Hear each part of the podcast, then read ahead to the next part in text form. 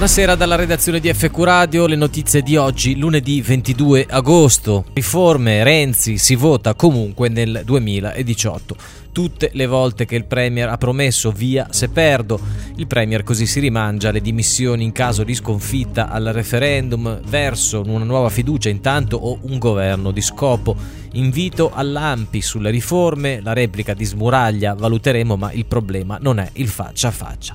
Alla Versiliana dunque il Premier si dice sicuro di proseguire l'esperienza fino a fine eh, legislatura e glissa sulle domande sul suo futuro in caso di sconfitta, il segno di una posizione nuova del Presidente del Consiglio che, pur di restare attaccato alla poltrona, potrebbe davvero cambiare tutto, passando per varie soluzioni di palazzo, da una nuova fiducia delle Camere ad un governo tecnico, una strategia che fa perno anche sul suo doppio ruolo di Premier segretario e sul timore dei parlamentari di perdere il posto, il servizio di Thomas Mackinson.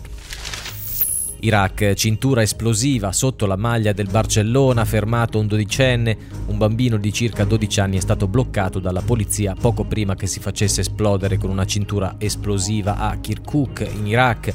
I media kurdi hanno riferito che nella tarda serata di ieri il bambino si stava aggirando nella capitale del Kurdistan, nascondendo l'ordigno esplosivo sotto la maglia di Lionel Messi del Barcellona. Alcuni video hanno immortalato gli agenti che hanno disinnescato la cintura esplosiva. Il fermo è avvenuto un giorno dopo l'attacco di un baby kamikaze che ha causato una strage uccidendo 51 persone durante un matrimonio a Gaziantep in Turchia. E sul fatto quotidiano.it potete visionare il video.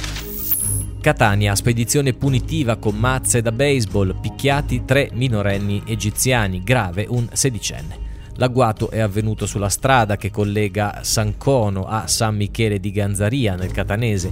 Le vittime stavano tornando al centro di prima accoglienza quando sono state bloccate da due auto. Arrestati tre italiani, caccia anche a due complici. L'aggressione per futili motivi. Rio 2016 si accusa la 31esima Olimpiade, l'Italia chiude con 8 ori e 28 medaglie, una squadra giovane e speranze future. Il numero di medaglie è lo stesso di Londra 2012 e Pechino 2008, ma vale molto di più. E ora che cala il sipario, appunto sulla 31esima edizione dei giochi, l'Italia è ancora nella top 10 mondiale davanti anche ai padroni di casa del Brasile. Un risultato che supera ogni pur rosea aspettativa. Lo speciale nella sezione sport a cura di Andrea Tundo e Lorenzo Vendemiale. Strage nelle nozze kurde in Turchia, 29 bimbi tra le 54 vittime del kamikaze ragazzino, accompagnato da due persone che sono poi fuggite. Ancora nessuna rivendicazione per l'attentato a Gaziantep durante il matrimonio di un esponente del partito filo-curdo. Per Erdogan c'è la mano dell'ISIS. Secondo quanto riferito dalla CNN Turk, dalle telecamere di sicurezza si vedrebbe un adolescente tra i 12 e i 14 anni accompagnato sul luogo da due persone poi scappate prima della detonazione.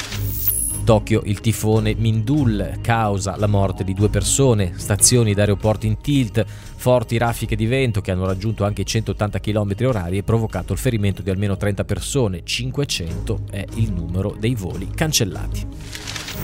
Siria parla una ONG, 25 morti, tra cui due bambini in un raid nella provincia di Aleppo. Secondo l'Osservatorio siriano per i diritti umani sono stati colpiti i sobborghi di Orm al-Kobra e Kafar al-Abab.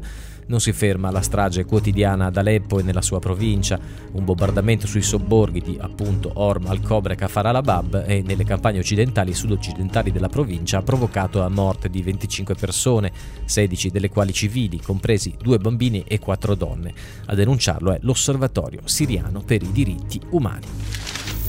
Volkswagen, braccio di ferro con i fornitori, blocca la produzione delle Golf, il gruppo vuole ridurre i costi orario ridotto per tutti i 27.700 dipendenti che lavorano in Germania, mancano investimenti, eh, i rivestimenti scusate, per i sedili, i componenti dei motori ed elementi per la sicurezza. Secondo le aziende che li forniscono, la casa automobilistica ha annullato i contratti senza un motivo o un preavviso.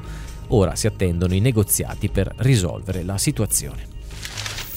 Più nonni che nipoti, rischiamo la catastrofe soluzioni chiuse in un cassetto.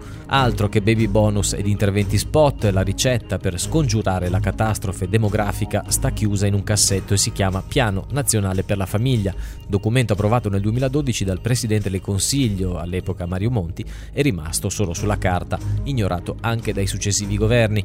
Lo ha raccontato Giancarlo Blangiardo al meeting CL di Rimini, in un incontro dedicato al futuro dell'Italia, il docente di demografia all'Università Bicocca di Milano, già membro della Commissione per il Piano Nazionale nazionale per la famiglia, ha parlato del calo drastico delle nascite a cui corrisponde un aumento vertiginoso degli anziani, anche dei novantenni.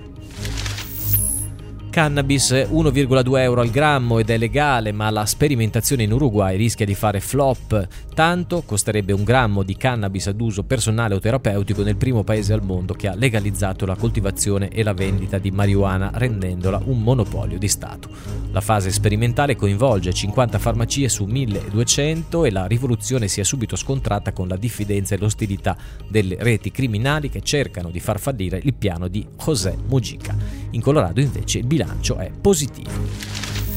Andiamo in conclusione, sport, MotoGP, Repubblica Ceca, Crutchlow vince, Rossi secondo dopo la rimonta, terzo Marc Marquez.